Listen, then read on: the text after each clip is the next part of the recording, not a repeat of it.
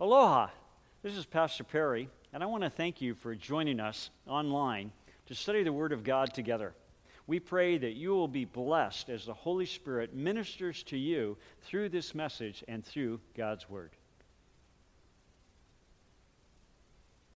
Today's scripture reading comes from the book of Ephesians, chapter 1, verse 3. Blessed be the God and Father of our Lord Jesus Christ, who has blessed us with every spiritual blessing in the heavenly places in Christ. This is the word of the Lord.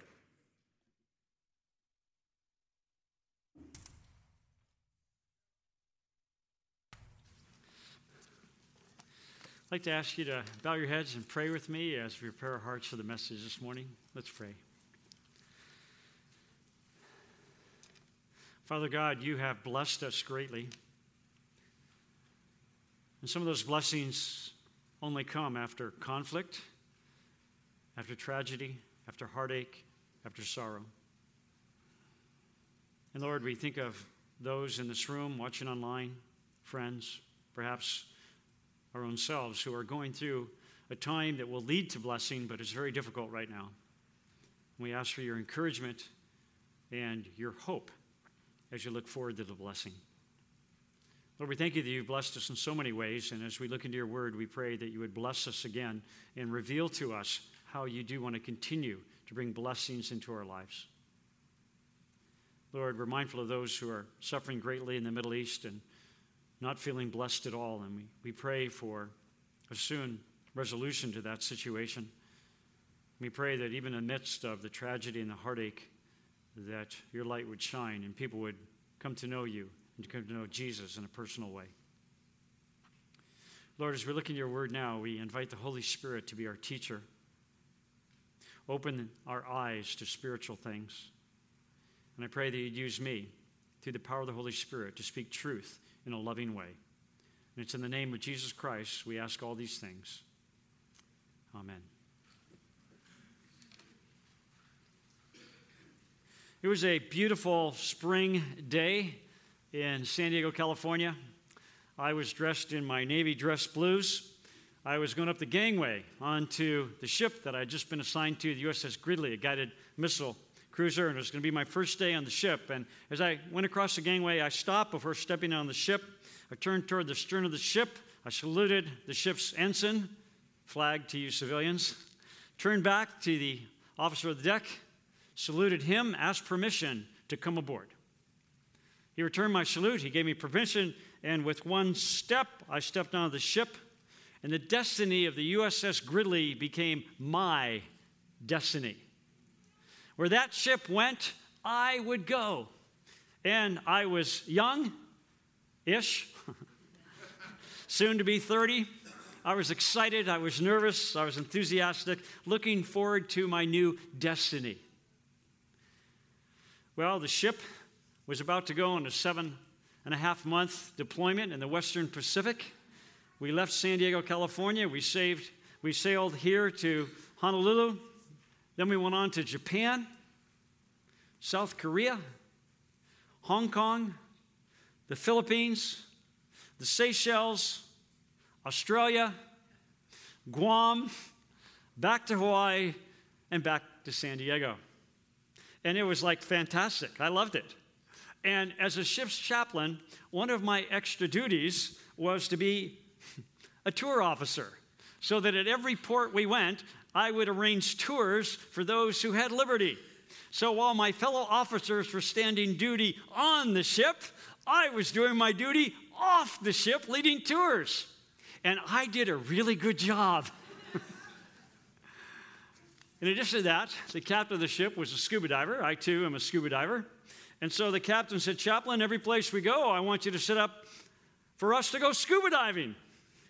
Great. So even in ports that were not liberty ports, where everybody else was working, my job was to keep the captain company underwater scuba diving in the Indian Ocean, in the Philippines, in Australia. It was so tough. All those wonderful things came about because on a spring day in 1984, I stepped into the USS Gridley. And if you understand my story in the Navy, you can understand your story as a Christian as you stepped into Jesus Christ. Ephesians chapter 1, verse 3 says this. Notice how many times the word blessing or its cognate is used, and notice the words in Christ. Ephesians 1 3, blessed be the God and Father of our Lord Jesus Christ, who has blessed us with every spiritual blessing in the heavenly places in Christ. Those two words, in Christ, are the key to understanding not only the book of Ephesians, but understanding what it means to be a real Christian. We started a new series.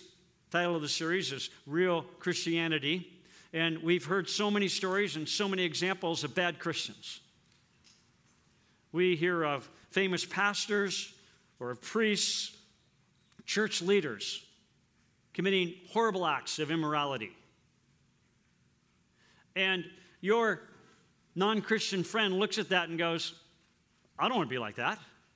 I don't want to believe in a Christianity like that. And you should say, I don't want to be like that either. I don't believe in a Christianity like that. We Christians are known more for what we hate and what we're opposed to than our love for people who need to be loved because they're mixed up and they're confused and they're hurting. And so when people reject that form of Christianity, we should applaud them because we should reject that form of Christianity too. We need to understand what it means to be a real Christian.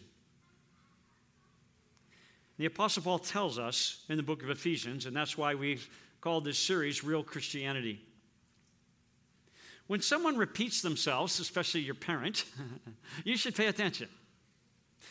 The Apostle Paul repeats in Christ, or a similar phrase, in Him or in Jesus, not once, not twice, but in the first three chapters of this book, he repeats that phrase or similar phrase over 35 times, according to my count. Over 35 times, he wants you to know that what he's talking about comes about because you have stepped into Christ. That you and Christ have become one. That there's a relationship there that will change your life.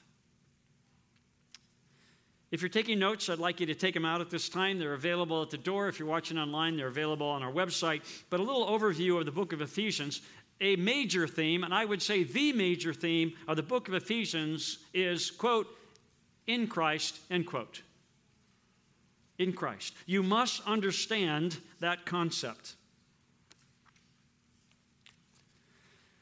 There are six chapters in the book of Ephesians, and it can be divided up in the first three and the second three.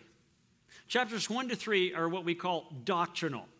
They deal with doctrine, they deal with teaching, kind of the theology, the, the truth aspect of what you need to know if you're going to be a real Christian.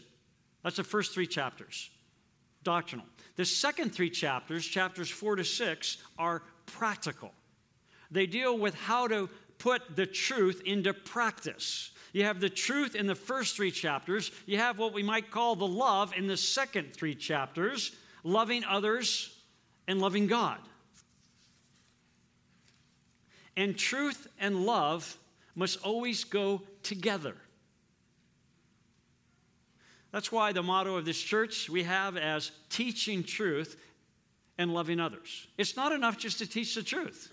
You need to put it in action. But it's not enough just to be loving. Your love has to be based on what is true. I liken it to chopsticks. You need both. You ever tried to eat something with one chopstick? Yeah, you know, you're going like this, trying to pierce it. You need both. You need truth and love, like two chopsticks. And when you don't have both, things get out of balance. They get messy when you only have one chopstick. For some of you, it gets messy with two chopsticks. But that's why we have hypocrisy in the church, because truth and love aren't balanced. That's why we have hate and licentiousness in the truth in the church, because truth and love are not balanced. That's why we have intolerance and arrogance and such things, because truth and love have not been in balance. Later in the book of Ephesians, in chapter 4, verse 15, the Apostle Paul tells us the importance of truth and love, the two chopsticks, so to speak. In Ephesians 4:15, he says, speaking the truth in love. It's not enough to be loving, and it's not enough to speak the truth. You must speak the truth in love. And then he says, we are to grow up in all aspects into him, into Christ. We're not going to grow as a Christian. We're not going to mature. We're not going to understand real Christianity without truth and love. We're to grow up in all aspects into him who is the head, even Christ. The book of Ephesians give us, gives us both. Focuses on the truth, first three chapters, focuses on that truth in action, the love, in the second three. Now, I'm going to tell you a little secret, so you watching online, don't spread it, you know, online here.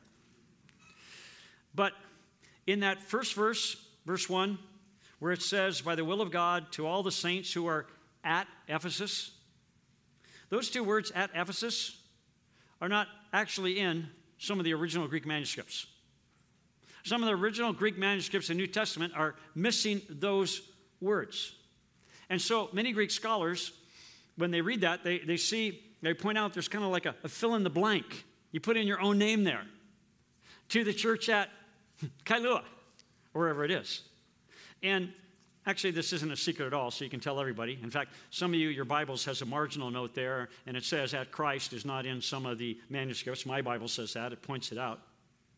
And so what's concluded here is that the book of Ephesians, this letter to the people in Ephesus, was actually a cyclical letter.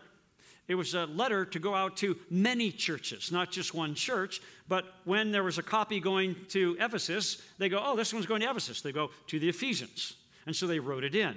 And that's why in some Greek manuscripts it's still left blank. And further support of this idea that this letter was cyclical, that it was going to a number of churches, is something very peculiar in this letter, which you may never have noticed, but once it's pointed out to you, you can't help but notice it. And this peculiar thing is that in this six chapter letter, the only person other than the Lord Jesus Christ, the only person that the Apostle Paul mentions by name is Tychicus.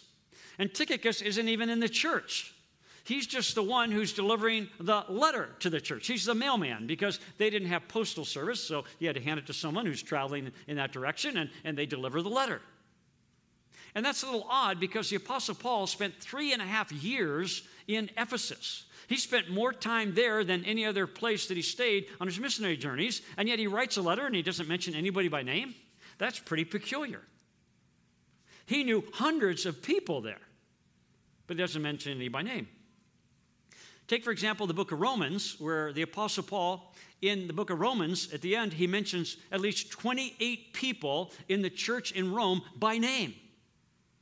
And he'd never even been there. And yet he knew people in the church. So it's a little odd that he would write a letter and not mention any by name.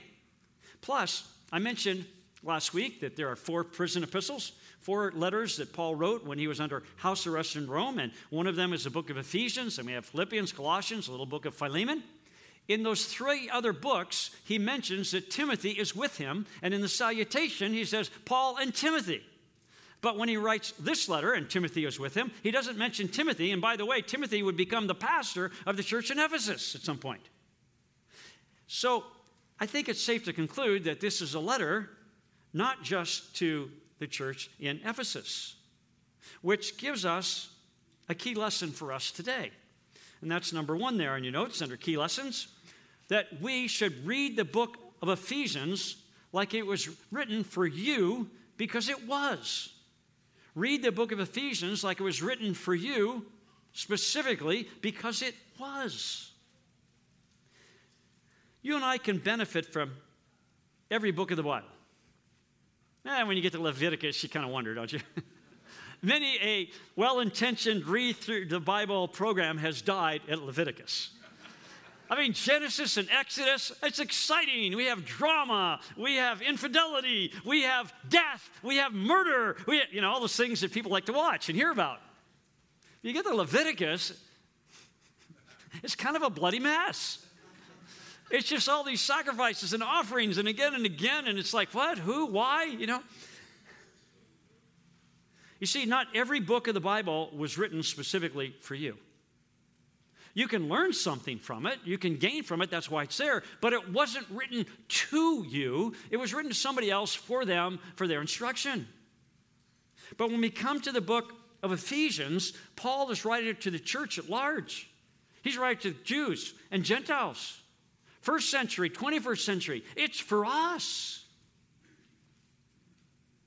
One common mistake I've noticed that Christians make is they come across a promise in the Bible and they claim it for their own.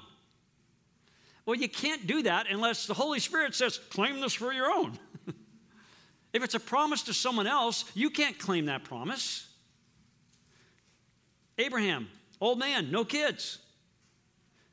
Well, I'm an old man, no kids. That doesn't mean I can claim the promise that I'm going to have lots of kids unless God gives me that promise. You might be a young lady and you're a virgin and you don't have any kids. Well, that doesn't mean you can claim Mary's promise that she's going to have a virgin birth. You can't claim someone else's promise unless God gives it to you. But we come to the book of Ephesians and God gives it to us. He says, These promises are yours. This is a letter, a book to all of us. It's about real Christianity, and that should be real exciting as you read the book of Ephesians. We saw that in Ephesians 1, Paul introduces himself and he writes a letter to, well, the Ephesians and, and to us as well. And then we come to verse 2, and he gives the customary Greek greeting, which is grace to you, and he gives the customary Jewish greeting, shalom, or peace. Grace to you and peace from God our Father and the Lord Jesus Christ. And we're so used to singing the name Lord Jesus Christ, we don't realize how significant this is. He's writing to Jews. And he's saying, yes, God, but Jesus is God too. And that's a whole new concept for the Jewish people. And then he's writing to Greeks. Grace to you. And they had all kinds of gods. They had a plethora of gods. They had Zeus and Apollo and Artemis and Athena and all these. And he goes, No, we have God the Father, we have Jesus Christ. Those are the names, those are the people that we worship. And then he comes to verse 3. And he says, Blessed be the God and Father of our Lord Jesus Christ, who has blessed us with every spiritual blessing in the heavenly places in Christ. And you read that and go, oh, Great. What I really need is a new car. what I really want is a bigger house. I need new clothes. And you read that if you're like me, and you go, that doesn't sound very exciting. You know, ethereal blessings, super. You know, I want something practical. I think it's because we don't understand that.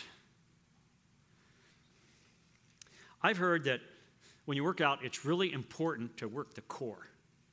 You know, just you have to have a solid core because everything's connected to the core. Your health is, is connected to the core. So I was working out my core, I thought, but I didn't know what the core was. So I'm doing sit ups and they go, oh, that's not the core. And I'm doing crunch, that's not the core. I'm doing Russian twists, you know, I'm doing planks, all this. And I don't know if I've worked out my core, but I'm sore.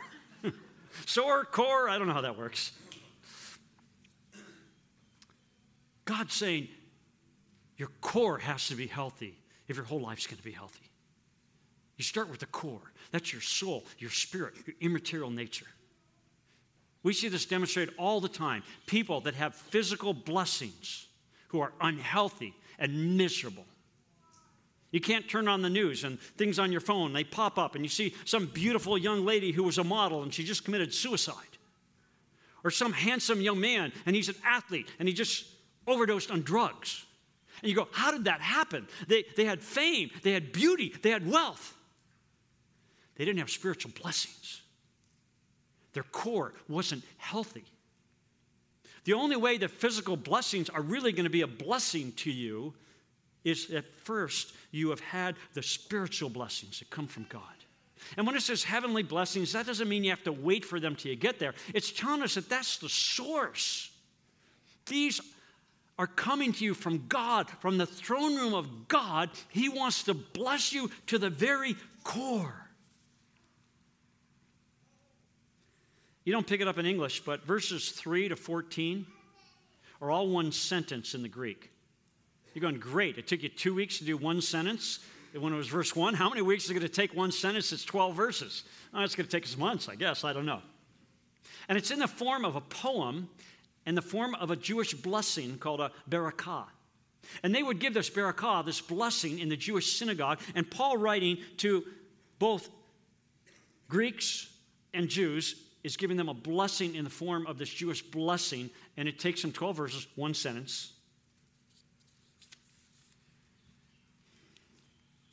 And he's going to say the way you get blessed in verse 3 at the very end is because you are in Christ.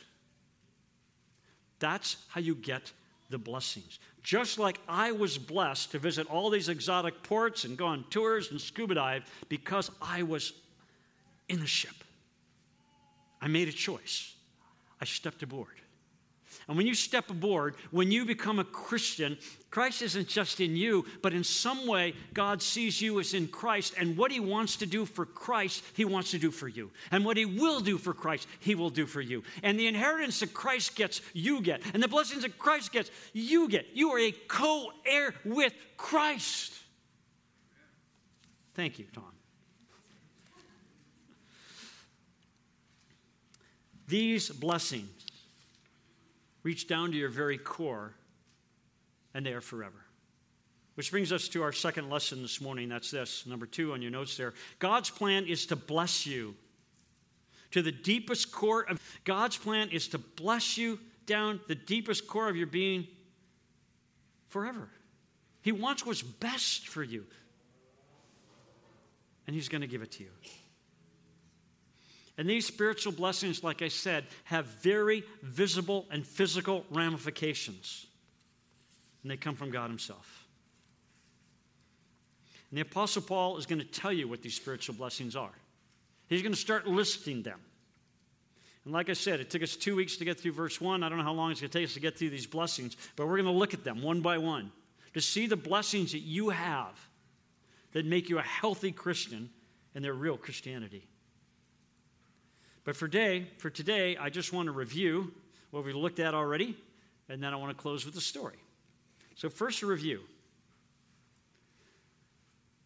The major theme of the book of Ephesians is what? In Christ. And we're going to see that's something you can choose or reject. Just like I did with the children's sermon with the two little men and the millennial Millennium Falcon. If you choose to step into the spaceship, it goes where it goes. If you choose not to go into that spaceship, you don't go where it goes. Just like I chose to step into the USS Gridley, I didn't have to step onto the ship. Well, maybe I had to. They ordered me to, but you know what I mean. I sort of had a choice, you know, and I stepped on the ship. You have to decide. Do you want what God wants to give you? And He lets you choose whether you will be in Christ. What does that mean? Come back next week, and maybe the week after, and the week after that. We'll be in there for a while.